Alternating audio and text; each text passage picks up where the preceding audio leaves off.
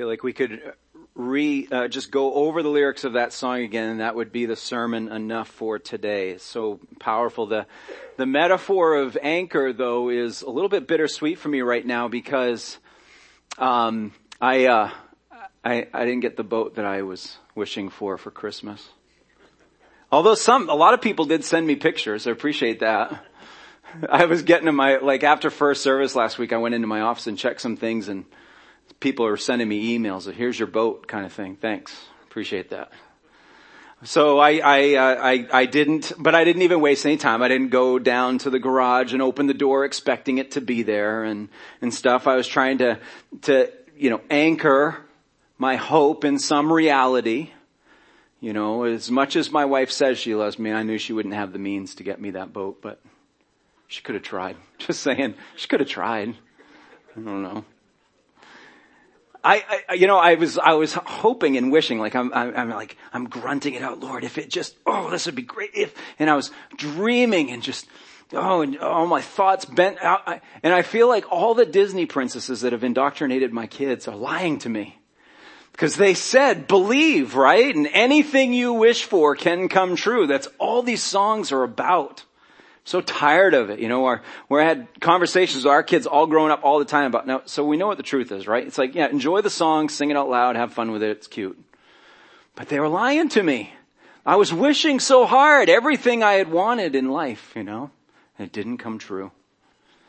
The reality is it's not really what I was expecting or, or really even wishing that hard for.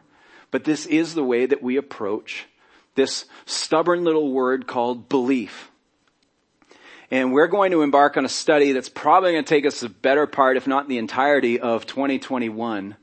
Uh, as we go through the book of John together, the gospel account of John, because um, it, will have some interruptions along the way, and we'll sh- make some shifts topically and things like that. But but the point of John, he gives us, he kind of lays it right in our lap, the gospel account of of the apostle John, right towards the end of the letter in chapter 20, he gives us these two verses that make it so accessible. John, why did you write this gospel? What was on your mind? He says in verse 30, Jesus did many other signs in the presence of the disciples, which are not written in this book.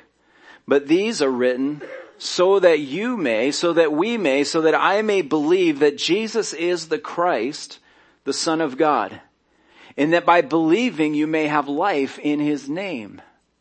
So John's giving us this clue here that this idea, this modern fascination with belief as a cross your fingers and wish and hope for the best and just expect more positive outcome and all those sorts of things is so wishy-washy. There's nothing we can sink our teeth into. John says no, that you would believe in the truth of the one who's come, that he really is who he said he is, that he really did what he said he would do, and that we would anchor our belief in something real.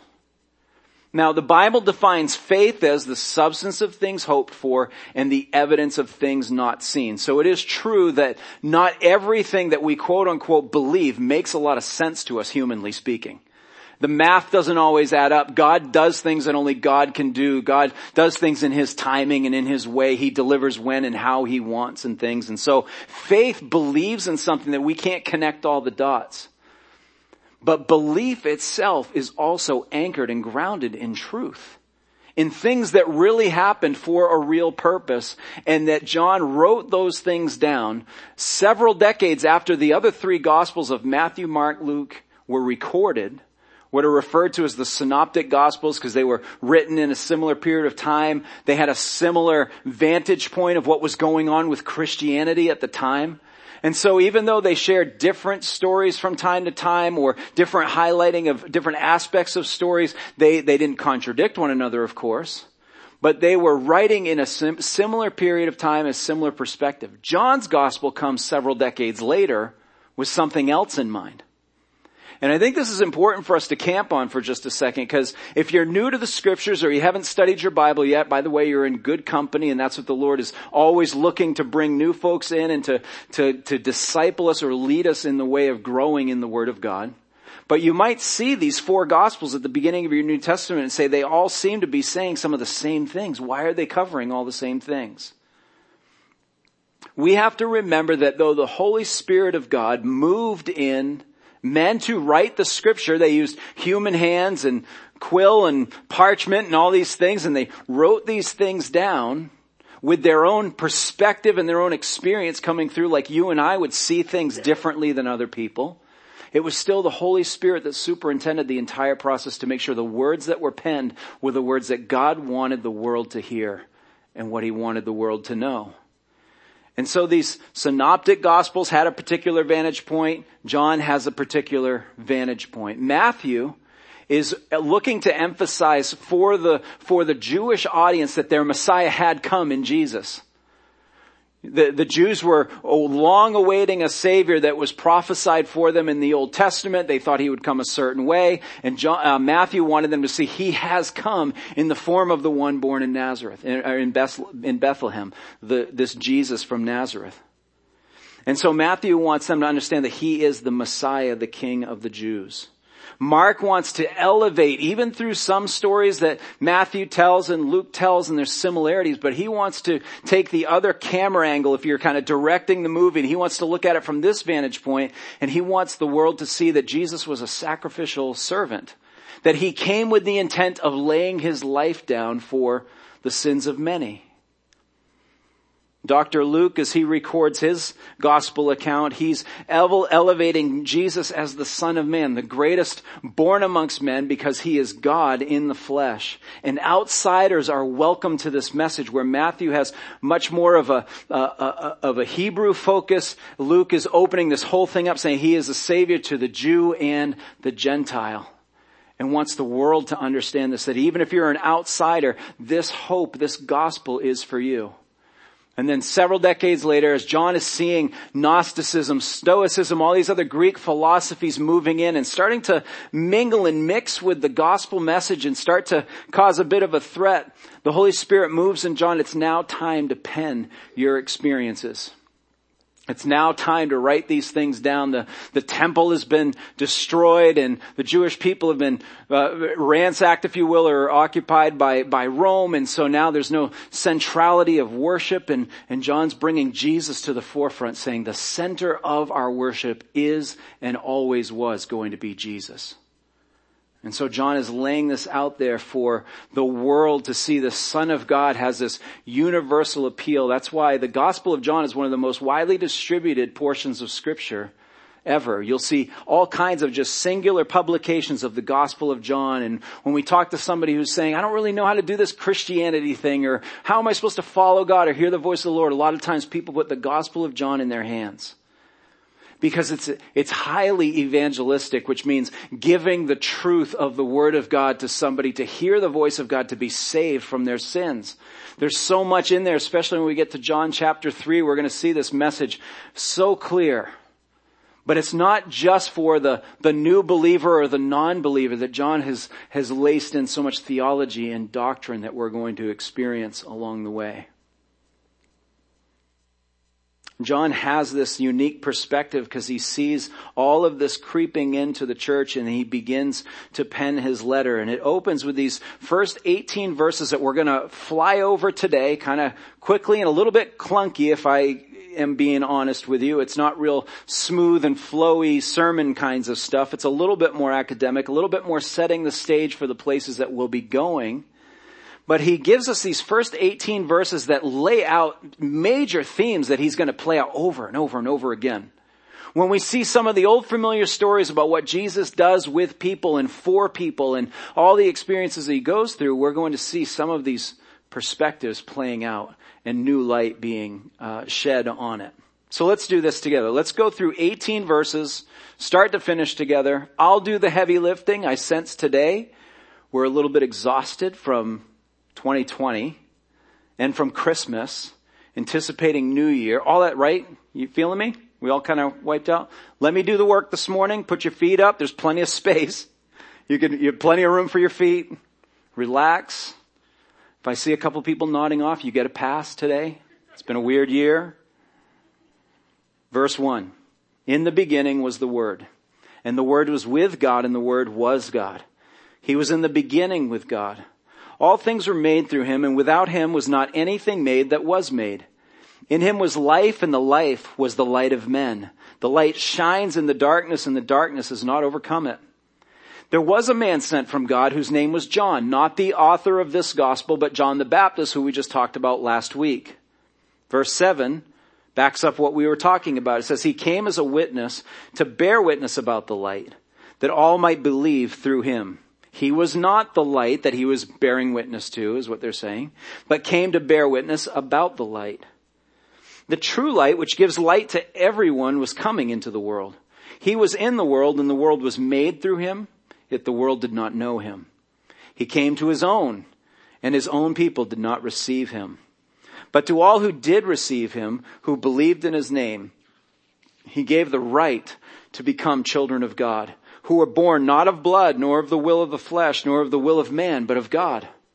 And the word became flesh and dwelt among us, and we have seen his glory. Glory is the only son from the Father, full of grace and truth. John, again, John the Baptist bore witness about him and cried out, this was he of whom I said, he who comes after me ranks before me because he was before me. For from his fullness we've all received grace upon grace. For the law was given through Moses, grace and truth came through Jesus Christ. No one has ever seen God, the only God, who is at the Father's side. He has made him known. Let's pray together. Lord God, I want to thank you for bringing us to this portion of scripture and Lord, I already know uh, that I do not have the depth or intellect to draw all that you have said in this book. Lord, I know all of us fall short of fully comprehending the truth that you are, giving to us, Lord, but your spirit sheds more and more light that you give us more and more comprehension of your truth. So Lord, I pray that we would go through this journey together and discover uh, the, the depths of all that you intend for us to know, but not just to have our heads full, Lord, that you would cause us to be people of action, that our belief would inform our next steps. And that belief would be informed by the truth of who Jesus is. So I pray, Lord, that you would strengthen us in this time. I pray that you would prepare us for this journey together. And I pray, Lord, you would be honored and glorified in all that we say and do. In Jesus' name we pray. Amen. In the first three verses, we get this incredible introduction, like the opening scene of a movie of all that's about to unfold. We heard that it was in the beginning that the Word existed, the Word was with God, and the Word was God. He was in the beginning with God, and all things were made through Him, and without Him was not anything made that was made.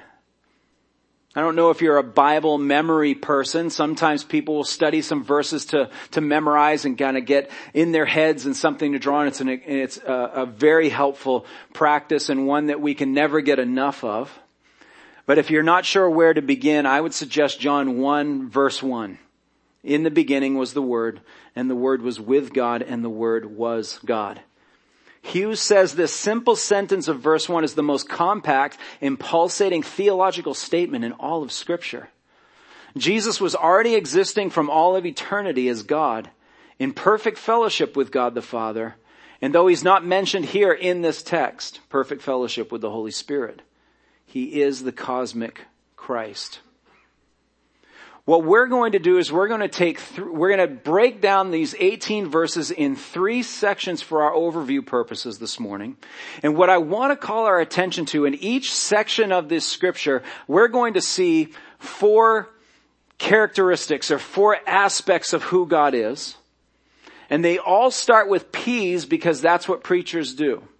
And you know my encouragement to you is as you're saying this alliteration, you gotta, you gotta punch it out. You gotta say it, you know, and make it prominent as you're saying your P's, but we're in a COVID era. Should probably do it with a mask on. So let's do these four things. We'll revisit it each and every time in this repetitive cycle. We are going to look for the permanence of Jesus. We're going to look for the presence, the preeminence, which is the superiority of Jesus. And of course, the power of Jesus is going to be unmistakable and on display, in full display for us as we go forward. So already in these first three verses, we have all four of those things showing up. The, the phrase, in the beginning was the Word, is to, pointing us towards His permanence because Jesus, though it's ironic we just celebrated His birth, really didn't have a beginning. I, I uh, was talking to a teacher a couple weeks ago and I asked her, what grade do you teach? And she said third grade. And I said, you know, it's weird. I feel like my life started in third grade. It didn't. Obviously, I was born before then and it took me eight or nine years to get there. But I remember those first eight or nine years in snippets. And I feel like life kind of came into full color somewhere around third grade. I started paying attention to things more. I remember the first girlfriend. I remember that first girlfriend breaking up with me really quick. Wasn't very kind of her. So Trina A, if you're watching, don't call me. We're doing fine now. but I remember life came into focus in third grade and I can look back and I, so I said to this teacher, I said, you know, I wonder how true that is. Like they're going to remember that first stop. You know, they're going to remember that time in your classroom and all these kinds of things. But, but there's a finiteness to my, to my existence, right? Even, even the seven or eight years preceding third grade, I don't have a lot of memory of. Not that hard to go back and find out more about those things, but for me, my experience was it had a starting point much later on. If you want to blow your mind, you want to think about the eternality of, of Jesus. We think about eternity as the thing that never ends. Watch it crack your brain wide open when you think about it never began. Think about the fact that Father, Son, Spirit, Three distinct persons of the triune Godhead always were. Well, wait a second. Someone must have realized we need a Holy Spirit. Someone must have said we need a Son. It must have been in the birth of it. It's not there. That eternity, pre-existent presence. Jesus is permanent. His presence. The phrase, the next phrase says the word was with God. And by the way, I meant to say this before, that capital W on word is referring to Jesus. And there's a lot to that that we'll be able to explain and we're, we're going to go back and look over these 18 verses in the next several weeks and we'll be able to talk about this idea of word and light and those things in more detail. But suffice it to say for now that this presence of Jesus is that he is one with God. And that's the part that we fall short of trying to explain. You know, a, a lot of times the, the, the, word Trinity is our, is our theological definition for the triune Godhead, but we don't have that word in the scripture. We don't have that explanation. What we have is the instances of scripture that say that God the Father was present, God the Son was present, God the Holy Spirit was present, all existing at the same time, all still God, but distinct persons. And we go, well, I don't know how to explain that. So over the years we've said, well, it's like an egg, you know, you got a shell, you got a yolk, and you've got a, a, what is the white stuff called? Egg whites is all we call it. You got all that stuff going on.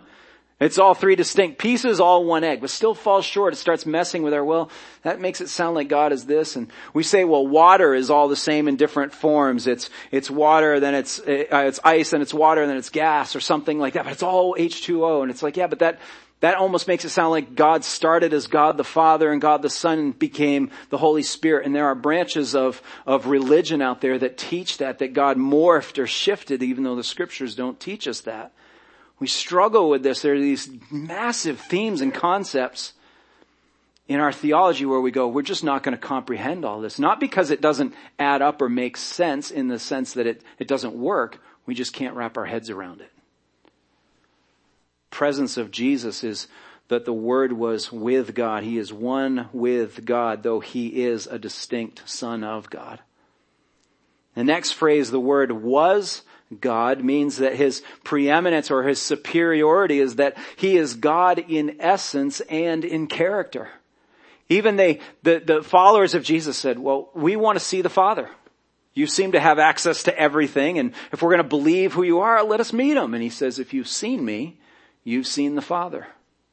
That, that I am Him, though I am not Him in person. It's incredible. That He's God in essence and character.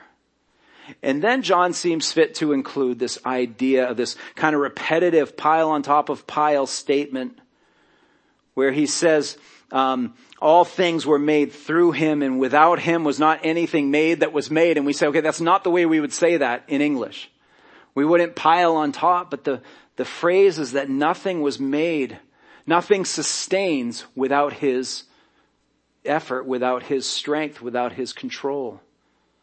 Colossians 1 says, for by Him all things were created the more you look into how things are created by his spoken word, be this. Go here. Build that. For by him all things were created in heaven and on earth, visible and invisible, whether thrones or dominions or rulers or authorities. All things were created through him and for him.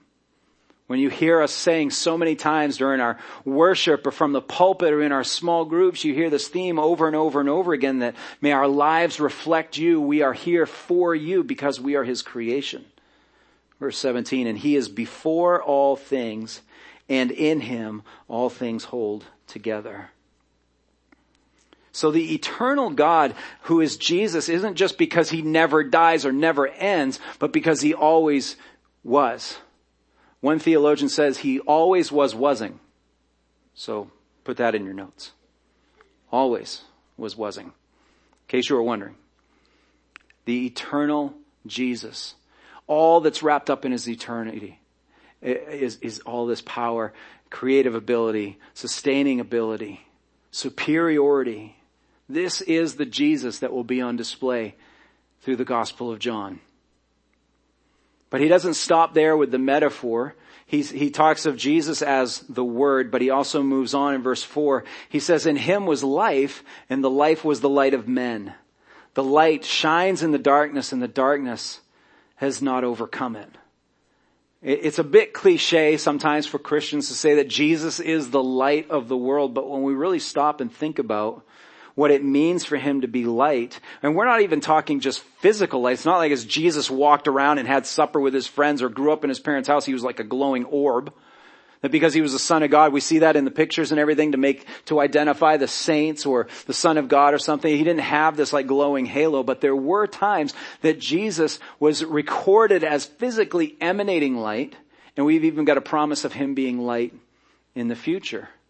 Matthew 17 records this experience called the transfiguration was a lot going on here that we wouldn't have time or even ability to fully comprehend. This glorification of the humanity of Jesus to see the, uh, the fact that he's the son of God.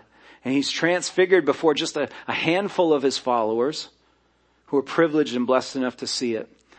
And, verse, and uh, Matthew 17 says, and his face shone like the sun and his clothes became white as light speaking of future things and the, the, arrival of the city that God has built uh, in the future, Revelation 21 says the city has no need of sun or moon to shine on it, for the glory of God gives it light, and its lamp is the Lamb, capital L, the sacrificial one, the Lord Jesus Christ. So the presence of Jesus at times has even been a physical light and is indicated for us, excuse me, in the heavens as the presence of light. His preeminence or his superiority as we go back through our four P's, his preeminence is that Jesus is not just talking about uh, uh, a life that is when it, when when John writes that the light was the life. He's not just talking about the fact that we have air in our lungs. It's not just saying that we have the ability or the need to eat or to go about in our existence, he's talking about a quality of life. He's talking about a rescuing of life, a providing of the full encompassing life that we have in Jesus. So this light that we get from Jesus is not just a physical light, but a spiritual one.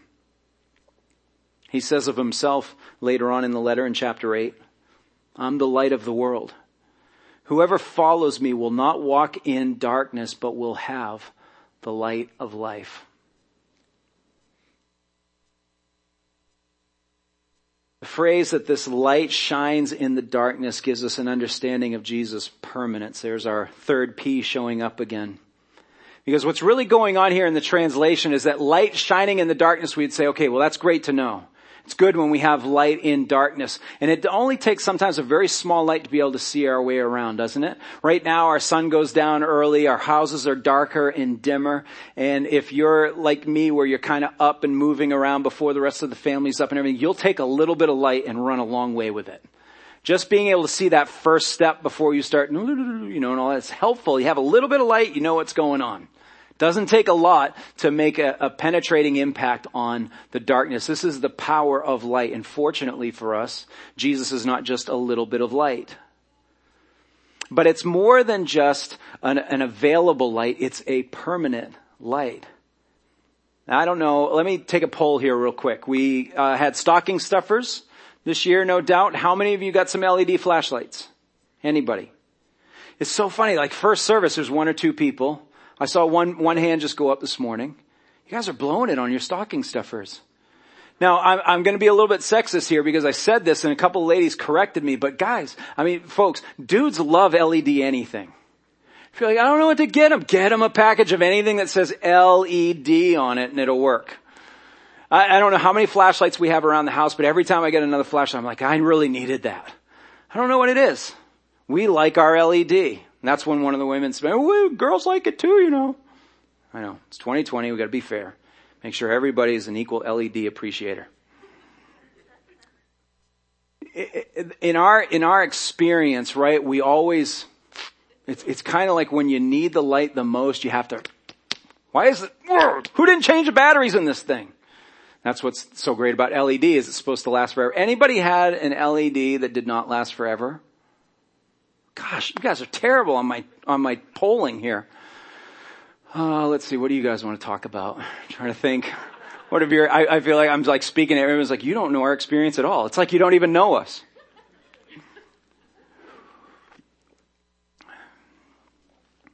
With Jesus, this phrase of this light shines in the darkness, it means it's permanent, it's continual, always available. There's no kind of, why isn't this thing turning on? That this light of life, this capital L life that we have, is in full supply all the time. Again, our fourth P here of, be, of Jesus' power coming through this phrase of the darkness has not overcome it, which means it doesn't consume the light. It doesn't overtake it. It can't even handle the light that's being thrust upon it. Jesus is a conquering light. You see this pattern going on here where the light is revealed it, that it's spoken into existence uh, as far as let there be light and the earth, you know, is aware now that light has shown up on the scene. We understand that the light of Jesus always has been, is always wasing. It's always been there. And that this light is, is coming on the scene and it's, and it's being revealed to us, but there are always some who will reject it. There are always some that'll just do this. It's just a little too bright or it's a little too invasive or it's giving me a headache. Would you please turn down the wattage a little bit? And it, and it would seem as though, from what we understand from scripture and our own experiences, that most reject this light. That most are doing this, like stop shining so bright. We just don't need this right now. But because this is a relentless powerful, conquering light. It doesn't satisfy, it's not satisfied with just saying, well, I tried. They didn't want me, so I left. Jesus says, well, you might not have wanted me, but others will. And there are many that have received the light. So it goes from being revealed to rejected to eventually received. This light will not lose. And I love how John gives us this next uh, statement which isn't necessarily as metaphorically powerful as word and light and life and the other things that he's given us, but it's a perfect cap, cap to uh, what we've discussed already. We're going to see this in verses 14 through 18. Verse 14 said, the word became flesh and dwelt among us. The message Bible translation, I don't know if some of you have seen that before. It's kind of a, it's, it's really a, a, paraphrase. It's not like word for word and getting the language all right, but it's meant to bring some color and understanding to certain things. And I like the way the message phrases this one where it says, the word became flesh and dwelt among us. It says that it moved in, that Jesus came and moved into the neighborhood. Because that's really what's going on in the language here is that the, the word of God, who is Jesus, the incarnate one, tabernacled with us in their language. Or tented. Said i'm, I'm to live with you guys. I'm to be in your presence. I'm to i'm to experience your same existence. The word became flesh and dwelt among us and we've seen his glory. Glory is the only son from the father full of grace and truth hebrews tells us in chapter 4 that we don't have a high priest who is unable to sympathize with our weakness. Why would Jesus be able to sympathize with the difficulty you're going through? Because he moved onto your street. Because he saw what you've been going through. He knows the, the weariness of this life. He understands the temptation that has come your way. Fortunately, that passage finishes with the fact that he was tempted like we were, but he didn't give in to it. He remained a pure savior. He remained a pure sacrifice, but he gets it. He understands why this draw happens on us. He understands the pressure and the fatigue and everything that we go through, the weariness of this life, because he tabernacled with us. He moved in. He's got the pulse of the city. He understands what we're experiencing. That is the presence of Jesus seen in this. Now we're in a new section, so we started our first P with presence. We're going to go through our next one. We see his power in the confession of John where he says, and we have seen, your translation may say, we have beheld his glory. We've already talked about this transfiguration that happens that John was able to witness, this amazing moment to see Jesus transformed in such a powerful way. But don't forget, they've also seen him raise the dead and heal the sick and tell demons, get over here and do that. Even telling the sea, shut up, calm down. Lay down again. They have seen the immense power of Jesus on display and they say, we have beheld his glory.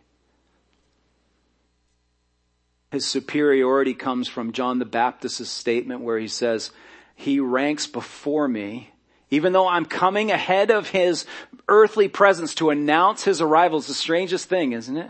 John says, I'm here to announce somebody who's already been here. I'm here to introduce you to someone who always was wasn't. That's my role. It's to talk to you about somebody you should have known already. To point out to you someone you should have seen in all the scriptures over thousands of years that you missed. John says he ranks before me because he was before me. So we have that preeminence of Jesus coming through again. Verses 16 and 17 say, for from his fullness we've all received grace upon grace. We sung this song together as a congregation many times over the years, grace on top of grace. You and I trip over ourselves. We commit sin. We fall into temptation. We blow it and we say there's no way he can forgive us. And yet we find that he does. We find that he dusts us off again, picks us back up, sends us along the right, the right way, molding us and changing us to be different than we were before so that those moments happen less and less. But we find that we can't get to the bottom of the barrel of his grace. It looks like there's just a little bit left and it just never runs dry. His permanence is this continual overflow of grace when it's needed. John tells us that the law in verse 17 was given through Moses, and the law was beneficial for all of mankind. The law did a lot of great things. It revealed the heart of God. It says this is what God cares about. If you want to know what a holy God is and what he, what, how he conducts himself and what he expects of his creation, everything, here it is, and the law put it on full display. And the law also served us a great deal of helping us understand how far short of that perfection we fell but it itself did not do all the job. That was the plan all along, that the law would be given to us to say, you're gonna need more than this though. You're going to need something else to make up the gap because this is gonna trip you up. So John says the law was given through Moses, and we all applaud Moses, especially as the Hebrew people. Moses was the man. This is great. He gave us the law through Moses, but you're missing the rest of it. Grace and truth came through the pre-existent eternal one. So Jesus, who deserves nothing but our praise and honor, he deserves nothing but us to escalate, to, to elevate him in all of his glory, came and tabernacled with sinful people in order to show the Father's grace. This might be a subtle point, but I just want us to think about it for a second, is that you, we, we sometimes we, we wrestle with this idea, why would God create mankind if he knows everything and he knows they're going to sin? Why would he do it? When we start to understand the characteristics of God and we understand the nature of God, we understand that he's just being who he is. He's a creator, so he's going to create. He's lover, so he's going to love. He's going to create the objects that he will love. If he is a God of grace, this isn't something he just decided, oh, man, these people are blowing it. I gotta go find some grace.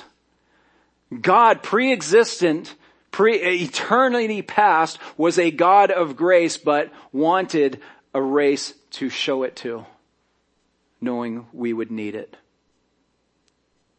So his grace was on display in the name and the face of Jesus as he came to this earth. So let's go back to the beginning. This idea of belief as a wish or hoping for better days or hoping for our dreams to come true, sort of that magical Disney sort of, uh, I can just put my wish efforts into this and everything will go my way. Belief anchored in illuminated truth is what you and I need. That the light of the world came to shine light on the scriptures to make this truth accessible to us. So as the Holy Spirit is in us and illuminating this truth, these principles for our life, we awaken to their reality. And this belief, this uh, we're going to do what we believe kind of mindset and understanding is going to prompt action that leads to real life instead of the life that has let us down. And freedom in life is only found from this grace upon grace upon grace that Jesus gives us. So as we get uh, looking forward to where we're going to go in John together, I'm going to challenge you to take up some initiatives in 2021. Isn't it weird that we can start saying in the 20s? Somebody said that the other day. Well, the 20s are going to be, and I was like, wow, that's weird. We're going to say, but how are we going to move into the 20s, even though we feel like we're off to such a terrible start in so many ways? I would encourage God's people to take up studying this very important letter, that you put your nose in the letter of the Gospel of John just a little bit more than you would normally, because I know it's easy to come and say, okay, hopefully Brent's put some time in and prepared for things and we're going to get some insights and things like that. But I would challenge you to almost keep me on my toes by pushing me. Yeah, I already studied that. I already know that part. Keep going. Get us deeper. Get us more to, to take up your own study in the book of John, and I'm going to do my part to give you notes and to try to pinpoint the um, the next passage we'll be going into next week. You can read ahead. I've included in the notes a couple of recommended commentaries and things like that. If you're not much of a commentary person, the reason why I put the ones I put in there is because I find them to be quite readable um, uh, and, and, and sort of daily applicable kinds of things and stuff. Uh, we're not talking about exhaustive study. We're not talking about expecting everybody to have 10 different books out on their desk and trying to get to all the hidden mysteries and everything, but just how do we pay attention to this letter a little bit more? How do we, as we look into it like a mirror, how do we ask the Lord to expose the faulty or the breakdown parts of our belief system? God, I know I don't have full faith. I know I don't believe in all that I should, but as I encounter your truth and the reality of who you are, point out to me the parts in my operating system that are faulty and failing me. And then move towards acting on the belief that Jesus is who he says he is. I, we assume that of one another, right? You assume that of me. I assume that of you, that we are faithful to the Lord's uh, word. We're, we're faithful to be here and present and all these things. We're faithful to shine a light out in there. But it's sometimes so uh, easy for us to get off track of just the fact that if Jesus is real, if he really is who he said he is, how is that informing my behavior? How is that informing my, my, my uh, accepting of the grace that he's shown me? How am I walking in that? How am I living in that? How am I displaying that for others to see? These are things that we can't take for granted. We've been challenged this year quite uniquely, I think. And it's caused all of us to have this kind of deconstruction of our norms and our forms, the things that we've put comfort in and the things that we can have some reliability in. If the Lord is doing this all to wake up God's people and to challenge us into something new, is this your opportunity to do that? I believe the Gospel of John is going to challenge us in some incredible ways. I think just anytime we can come back to studying the life and the words of Jesus himself, I find it to be incredibly refreshing and instructive, but I think it's going to take on even more meaning for us in 2021. So I'm inviting you to this process. I'm inviting you to this study and I'm asking for your prayers and your participation as we go forward. And now I'm going to ask you to stand. Let's go ahead and prepare to close out our time with a song of worship. Lord God, thank you for bringing us to your word and thank you for being faithful to show us who you are. And God, you know it's my prayer that Jesus is the star of everything we do going forward, that you are, uh, Lord Jesus, the uh, preeminent one in all of our discussion and all of our focus. Lord, we know that the more we look at you, we see life. So God, help us to see you clearer and clearer. Every passing moment, every passing scripture, in every act of obedience, Lord, may we continue to see you. But Lord, there are so many of us that are struggling with this concept of grace upon grace. And Lord, I know that you have more in measure for them. Help us to walk in it this year. Help us to be renewed by the fact that you don't continue to condemn us. It's not that you don't correct behavior or deal with the sin in our lives. You're not passive, but your wrath was shown on the cross.